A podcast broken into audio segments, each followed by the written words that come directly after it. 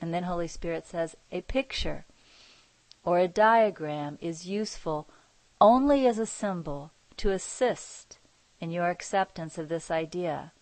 The idea, however, is abstract and cannot be depicted in a symbol. So do not become attached to the picture. But you'll notice that we have a picture on the screen. Um, it's really just a, a rectangle, a vertical rectangle. And this represents, um, I'll call it the totality of consciousness. The totality of consciousness, for lack of, you know, any words given.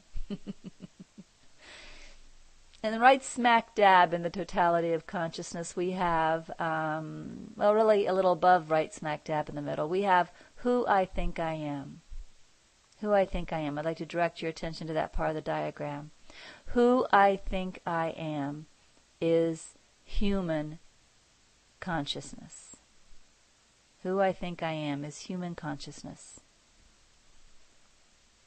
Just below that, we have the human or the individual subconscious, which are actually thoughts that you can see in your mind when you become trained by Holy Spirit to see them. But until you are trained by Holy Spirit to see these thoughts in your mind, they seem subconscious.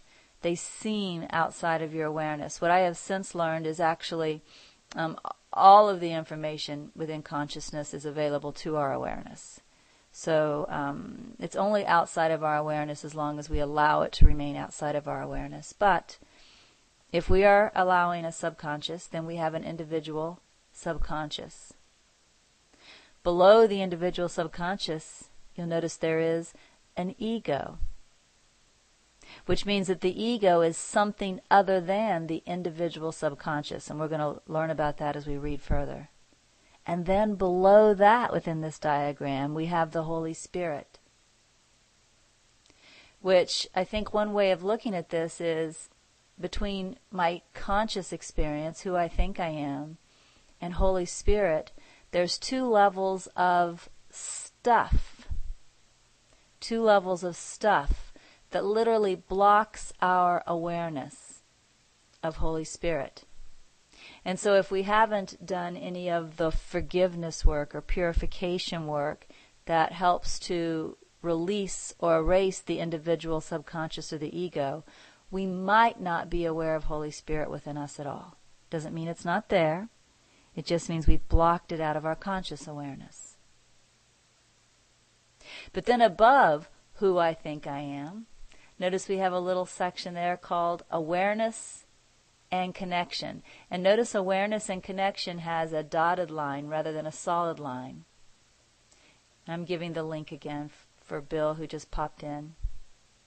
But notice it has a dotted line or a, or a, a, a line with spaces that go out into the area called truth.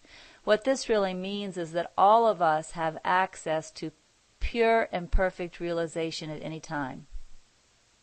All of us have access to pure and perfect realization anytime. And in fact, I've talked to many, many people who started the spiritual path because they had an experience of pure and perfect realization.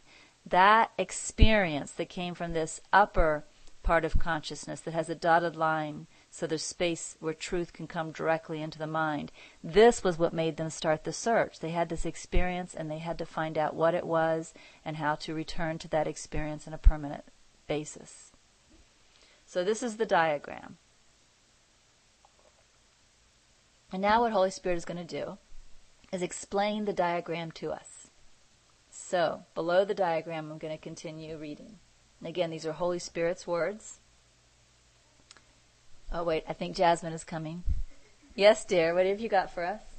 Guess who had a lamp roasting in the